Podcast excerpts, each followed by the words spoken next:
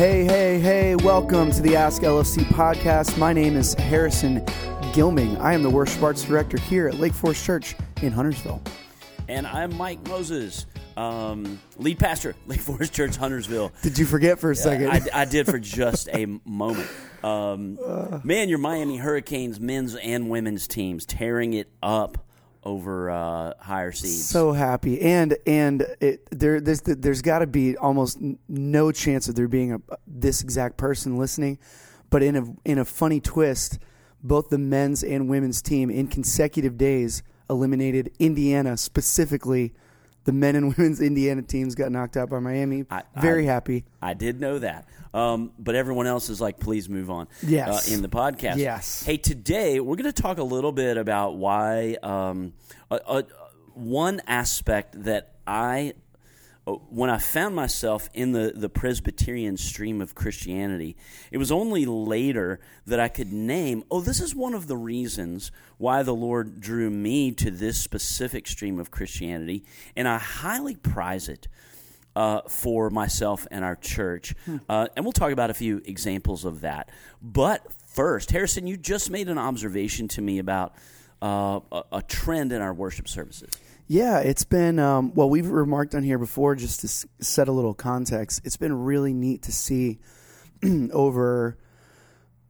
Mike, how long has it been since it's felt in the room again more normal? Since our kind of we made, we turned this corner from feeling like oh we're we're in the COVID days, we're doing what we got to do, we're trying to do it all well, and we've kind of turned some corners with culture, and things have been feeling more normal for uh, a handful of months. I don't know how long it's, but as part of that, um, number one, uh, you've noticed on Sundays, listeners of this podcast, that uh, people are just starting to come back to church. The room is filling up again, it's starting to feel normal. And we were just talking about um, people just engaging with us uh, in worship and in community. And, and one of the cool things that we've noticed is uh, from where Mike and I, our perspective on the stage, looking out to each of our right hand sides on the first couple rows on that half of the room.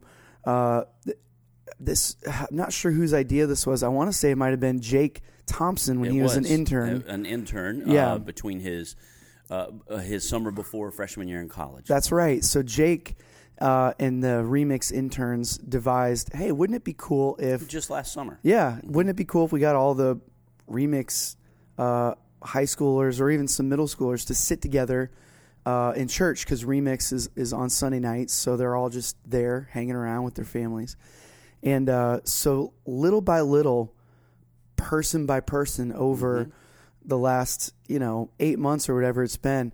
Um, this little section down to the to the right of, of Mike and I just To keeps, all of your left. yeah, it just front. it just keeps growing. More remix kids are showing up, and it's like this little just just pocket of these remix students just come ready. They just come ready to worship, ready to hear hear. It's not like uh, it's not like your student section where you know they're making paper footballs and flicking them around and Mine, when I was at high school, I was very active in my high school youth group, and I, I loved the Lord. I, I was mentored by my youth pastor. We sat in the back right. From from the worshiper's perspective, and we were making paper Yeah. footballs. What a great memory! and I was trying to hold surreptitiously hold my little girlfriend's hand with my arms crossed and her arms crossed and stuff like that. very sneaky. Um, our remix kids, uh, Nobody could tell. yeah, no, No. totally not. Um, it's just a, an encouragement to us every week, and I think, and I think Mike uh, agrees, as we were just talking about, it, like he said right before. It's like uh just just uh, applause to you remix students who hang down there because you're really setting a tone in the room of just people coming in for a reason, and that reason is to worship and, and to have an experience with God. And they're like they're leading us Yes, from down there. yes, it's just yes. super cool to see. And it's a for you know for a long time we've just taken it for granted that the 9:30 service i has generally been more expressive and leaned in and smiling. Um, th- there's a higher percentage of guests who come in and out at the 11 uh, generally, and that's true in most churches. But this has um, equalized. I would say our remixers have equalized the energy in the room. They have. uh, and the expressiveness, and that's a spillover to everyone. One of our el- we had an elder meeting last night. I got home pretty late, um, and one of our elders was just going on and on about the sense of the Holy Spirit in this Sunday, last Sunday's 11:05 a.m. service, and I, I mean, I was just there, uh, and I sit so far in the corner on the front row. At least this Sunday, I did that. I'm not sure that I was really aware of that, and and the other elders' heads were nodding, and that that was joyful for me.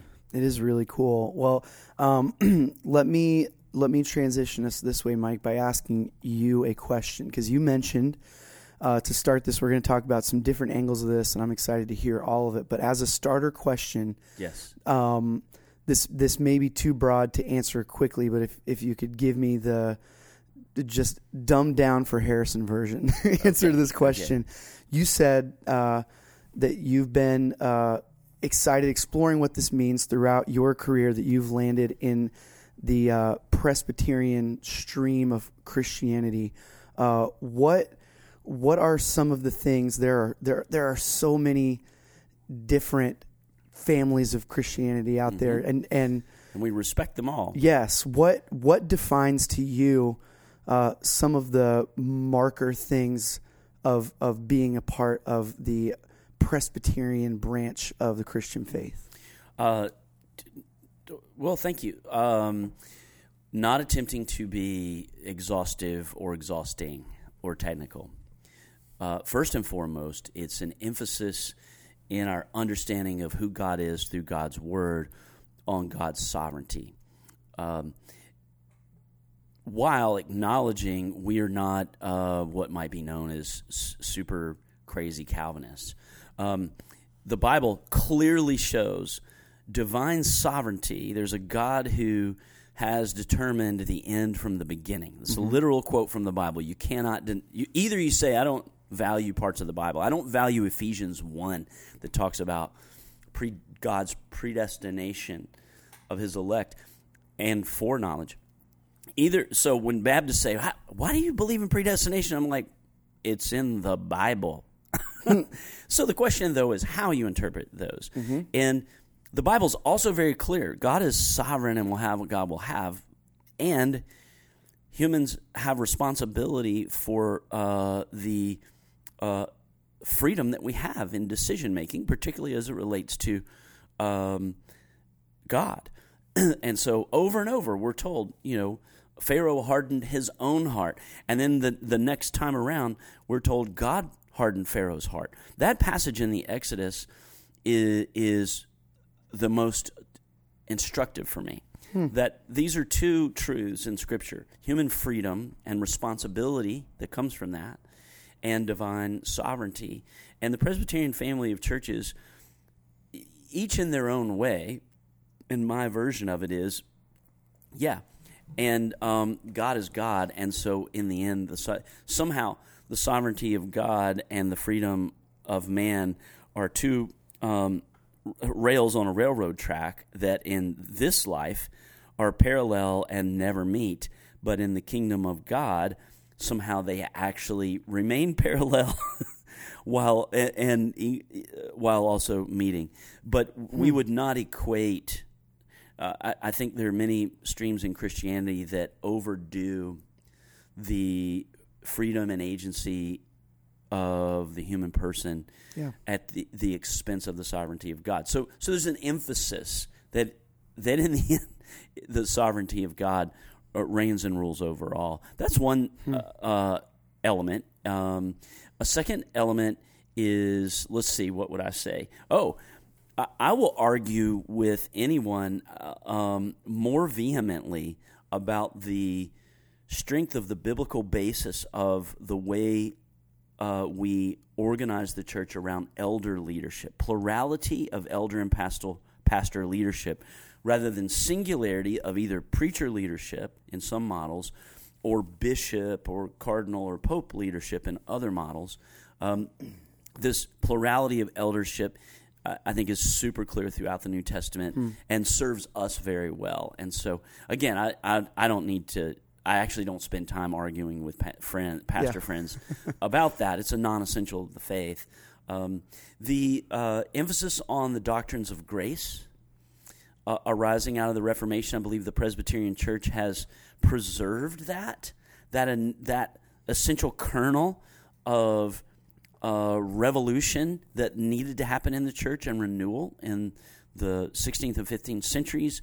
Uh, I believe the Presbyterian Church has better than most many streams of Christianity preserved the doctrines of grace, grace alone, faith alone, Scripture alone, um, uh, at the heart of the faith, uh, and it tutors me to, to keep the doctrine, doctrines of grace central to our understanding of salvation and sanctification, our walk with Christ every day.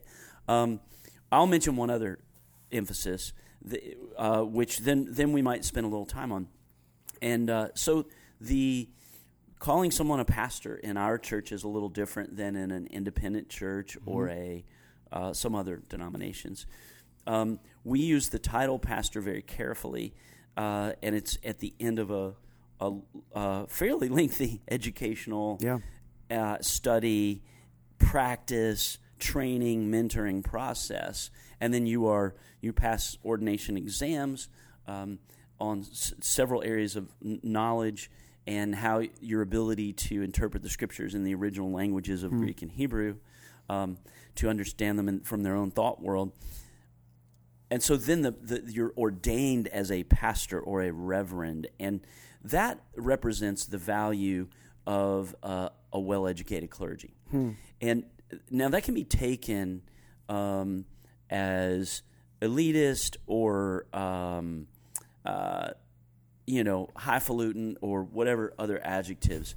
Uh, however, in the history of Christianity, this has been considered very. This is one reason why Christianity uh, is the primary agent for bringing literacy to the world, because we believe God speaks to us through the written word, and, and we have a motivation for people to be literate so they can approach it for themselves. The, that's the principle of the priest, priesthood of all believers, reading the Bible according to their, their own conscience under the Holy Spirit. But we believe the church should be led by well informed clergy who know the history Yep. of uh, the church, who know the history of theology, what have been past interpretations uh, of this part of Scripture that have been ruled faithful, or, oh, that was a bad path, because then that eventually led to a complete heresy or people getting hurt. So there are lots of reasons that you all would understand. I don't need to, to go further, but I love the value of a well educated clergy. Um, we are grappling with, however, that the weakness of that has led to um, in America because of the um, the historical dynamics of money and class and oppression, particularly of um, uh, yeah, and oppression. So impover- the more impoverished populations, ethnicities, uh, and uh, cl- you know, if there's such a thing as class in America, have tended to not be even be able to be Presbyterian leaders, and so our denomination is in the forefront with others of finding ways to hmm. to for those to whom a traditional seminary education is not accessible financially or life situation wise how can we make that more accessible so that we are able to plant more churches that serve popu- populations that are America, not just Anglo well off. Um, our church, the the family of churches, is is visibly a part of that movement. In fact, um, yeah. So the okay, that was a long answer. No, no, that was awesome, and I, I think you're you're touching on something. I think the thing that knocks it back from feeling uh, this is this is episode 121. This is the first appearance in our podcast. So the word highfalutin, which I, I appreciate, Okay. is very good. The thing that keeps it from being that is that there is nothing um, there's nothing magical or superior about the work, Mike. I think that you, um, other pastors who have taken time uh, to study and become really experts on the subject matter of the Bible, the languages of the Bible, uh, theology, church history.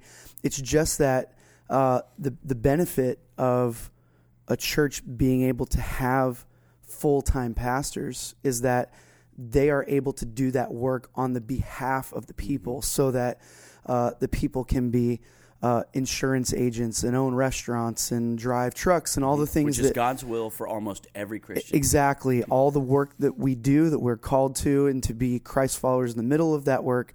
Um, but we are Christ followers who are studying uh, a scripture that's in two languages that we don't even use originally, and um, a lot of the a lot of the work that full time pastors around the world are able to do is to make it their day to day work to think about uh, God's word, think about how to approach theology and, and structure of the church, all of these things.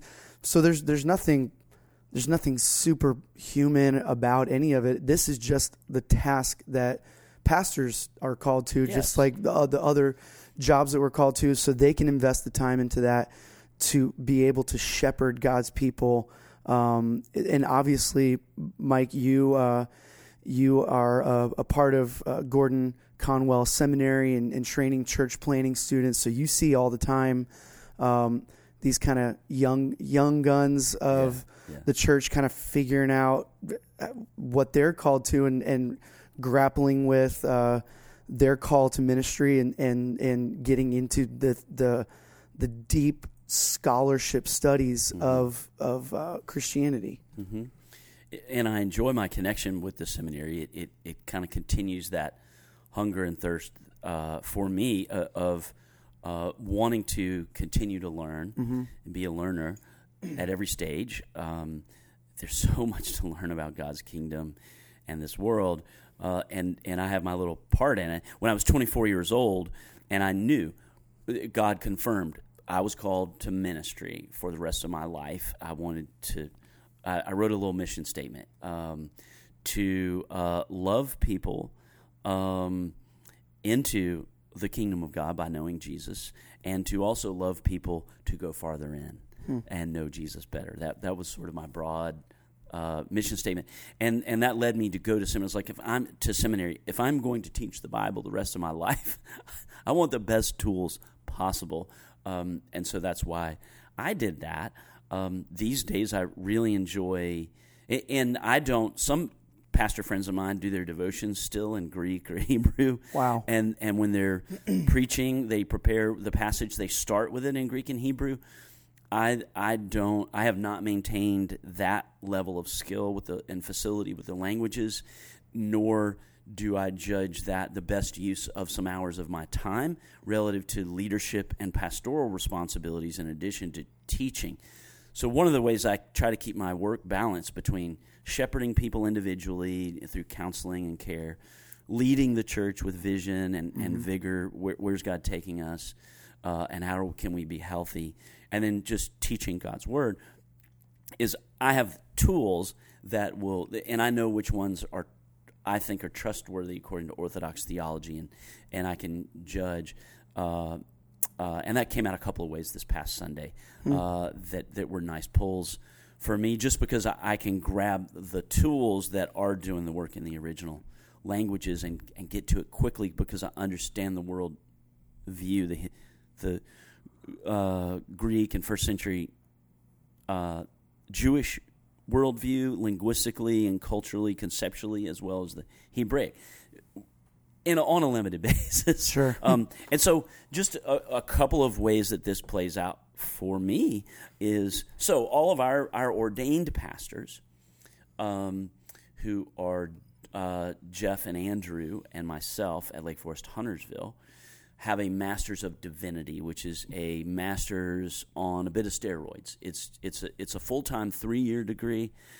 Most people do it part time, and it takes longer than that. Mm-hmm.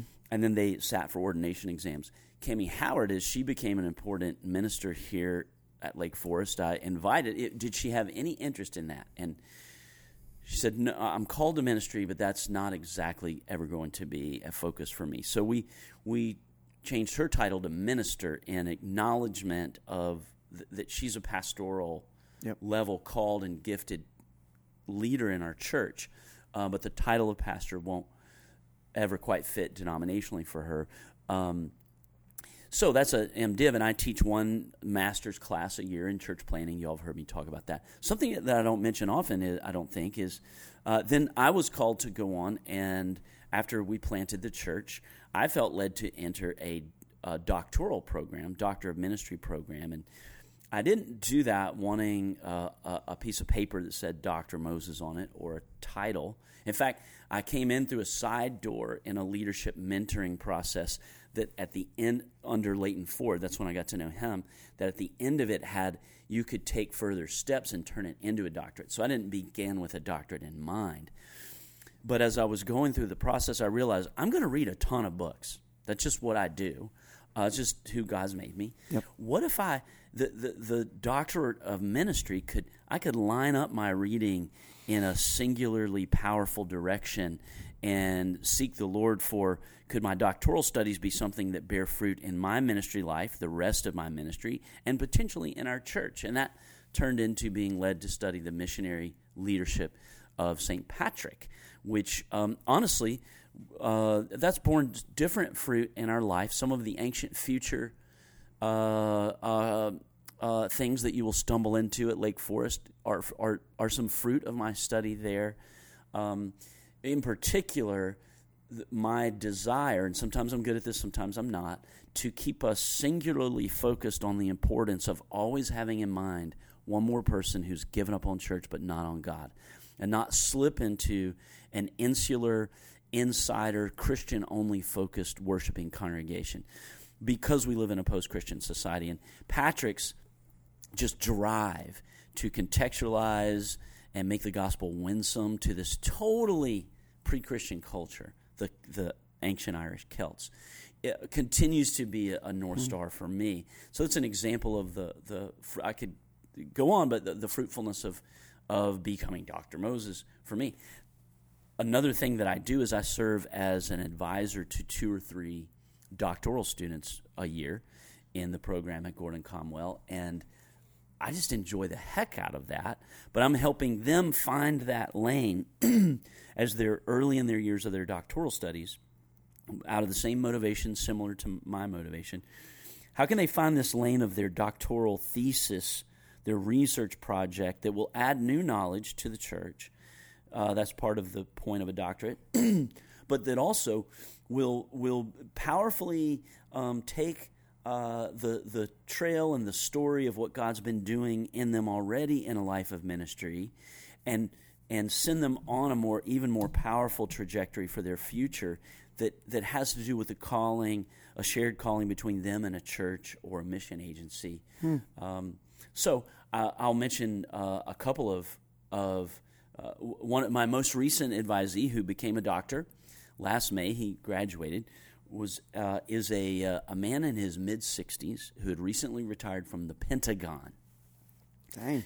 He is a several star general. I've, I, i have never gotten straight how many stars, and I didn't know that till after I knew him for a year. Wow. He did not lead with that. Yeah. He's a very humble, gentle man. Hmm. He retired from the Pentagon, where he was the uh, the head of all military chaplains in all the United States uh, military services around the world. Hmm. And he had been elevated to that position after being the head of Southern Baptist chaplains for a number of years. Very accomplished, uh, well recognized man. And in his 60s, as he was retiring from that, while still he still has a, a strong role in Southern Baptist uh, chaplaincy programs around the world, but being becoming semi-retired, he he still wanted to learn and be of service to the church. And from his vantage point, his research project was he, he identified the abysmal uh, experience of most military chaplains who retire from military service in their 40s or 50s and come home to their local church, and their local church doesn't know what to do with them, does not properly value hmm. their ministry experience and see how it relates to ministry in the church, and they fumble them. Hmm. And too large of a number of them of, of returning military chaplains end up feeling unappreciated and uh, unwanted in their chur- churches that they return to, and they therefore don't have vibrant ministry when they come stateside. So, uh, he and I, uh, the general and I, designed a research project. No one had studied this before. What factors could lead to more effective return in the United States so that, number one, they remain effective in ministry when they retire from the military. Number two, the church benefits. Like it's a win win. Hmm. And so what we what we we designed a research project where he became hmm. an expert. A doctor should be a world leading expert on whatever they write about the moment it's published. Hmm. And then you can't keep up after that with yeah. the state of the literature. He became a leading expert of the exact same phenomena of missionaries retiring from the field and coming back home to their church. Similar dynamic to what I just described. But it's been well studied. And mission agencies have great reentry programs and they coach churches and pastors on it. So he applied that research to military. You can see the relevancy there. Yeah. Uh, in a first ever study done that was very broad, and his conclusions were fantastic. I learned from them, um, and I hope we're a better church now for returning missionaries or military chaplains. So that's just that's an example. Uh, another uh, the before that the doctoral student who became a doctor under my uh, mentoring or guidance um, was a pastor of a beautiful stone castle looking small Presbyterian church and a beautiful, bucolic small town in Pennsylvania, hmm. well, an hour outside of Pittsburgh. And it's in the center of this little hamlet. And they were an older, graying church uh, that was in danger of dying. And he researched how to. Uh, a specific method. I won't go into the details, but how could an, uh, a reemphasis on evangelism in the pulpit and in a mission project that engaged congregation members face to face with townsfolk who were unchurched. Uh, could that lead to revitalization in a church? It was really great. Mm. Where I'm really hoping he publishes because his his thesis and his findings are really important for the you know, hundreds of thousands, if not millions, of churches in that circumstance in need of renewal and revitalization. And, mm. and what he found was very powerful and I've been uh, attempting to help him, uh, hoping to help him find speaking platforms within our denomination. He he happens to be in our denomination. It's so cool. I think the coolest part of everything that you just said to me that sticks out is just imagining across uh, across the world, across uh, America over the past however many decades, the the challenge for uh, aspiring doctoral students um, to f- to find a little corner of something that they're passionate about that is a, and finding a new angle or a way to think about it that no one has before just the amount of creativity and revitalization that that has had to have brought to the church across the world is just like the Holy kind of Spirit, staggering. The Holy Spirit does such a unique work in each and every church, each and every minister, and I just get to see a little, a, a deep slice, yeah. Uh, of these individuals, and it just makes me love what God does in His church all the more, and not and appreciate uh, the small town stone tall steeple church and, and their attempt to be a witness uh, as well as in relation to what we do. Um, last thing I'll say about that the, the head of the uh, doctoral program at Gordon Conwell Seminary is Dr. David Currie, and I appreciate his leadership and that he is generous to invite me to to have my hand on these future doctors of the church. And he makes a distinction that there are doctors of the church, and they're the grand, they're the people who go get academic PhDs. They, they can't that's so demanding. It's a it's a higher level of doctorate educationally, a PhD in theology. They they're not leading a church while they're getting a PhD. They go for four, five, six years, hmm. and then typically they teach in the seminary, in the academy. They're they're a doctor of the church, and then he points to our doctoral students and says, "Oh, but God has doctors for the church." Um, you are called to be, and and here's the the the. Uh, the mantra of our doctoral program at Gordon Conwell. Uh, passionate, oh no, oh, Dr. Currie would kill me. passionate, reflective practitioners. There you go. Uh, passionate, reflective practitioners of pastoral ministry in our church. And that's a doctor for the church. Not every pastor should or could go get a doctorate for lots of reasons. It's not everybody's calling. But it but for those who become a doctor for their church and any other churches they serve, it's it's a it's it's simply a unique way of being a passionate and reflective practitioner. It would have been the equivalent of Jonah getting on a boat in the opposite direction of God's calling if I had chosen to go get a PhD and uh, hunker down in a library in Oxford, England for six years Yeah.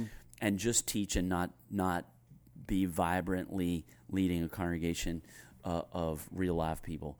Um, so if I ever do that, you'll know that I've hit my Jonah moment. Uh, but I'm, I'm I, I have resisted opportunities to do that Yeah. in the last number of years and clarified any and all ambition I ever have in ministry fits underneath the rubric of being a parish pastor of Lake Forest Church, Huntersville, and a co lead pastor of the Lake Forest family of churches. So I, I love the, the plow that the Lord has put my hand on. Well, it's it's cool seeing uh, and hearing stories of people that are taking uh, seriously what God asks us to do by uh, loving the Lord with all of our heart, soul, mind, and strength, and not uh, not neglecting that piece of things, and knowing that there there is such uh, richness of study to be done of uh, the Word of God and the way that He has. The way that he has built his church, the ways that we can properly think think about him in our theology. There is a, a ton there for us to engage him with our minds. So it's it's just cool hearing stories about that. Yeah, it's a. Uh, there's a small group. You you guys can start praying with us about this. There's a small handful of people in the um, Mount Holly area who are inviting us to consider starting a Lake Forest church there, and their primary. Well, there's several. They're, they're but two of their primary reasons when when I and our church planting elder Jack Cathy had our first meal with them last year. We were like, well, why? Or, you know, one of them had been a part of us and then moved there. Another one has moved in from another state to Mount Holly, but knows of us through through friends and such, and had worshipped online. We were like, well, why? I mean, there's there's some great churches here. I'm friends with some of the pastors. Um, emphasis on grace and a scholarship layer underneath the teaching of God's word are two things they are hungry and thirsty for. Um, and I pre- was like, oh, you know, those are things that we aspire to. So, hey, friends, uh, thank you for uh, allowing me to geek out just a little bit and go deep down the rabbit hole of one of our distinctives of Presbyter- the Presbyterian stream of Christianity, which is the value of a well educated and informed clergy. That should not ever trump the value of a godly clergy Yep. who are seeking Christ fervently daily and dying to self and aspiring to live a, a holy life and but in addition to Yep. We uh, we will catch you guys next time. Thanks for sitting down with us again. Have a good one.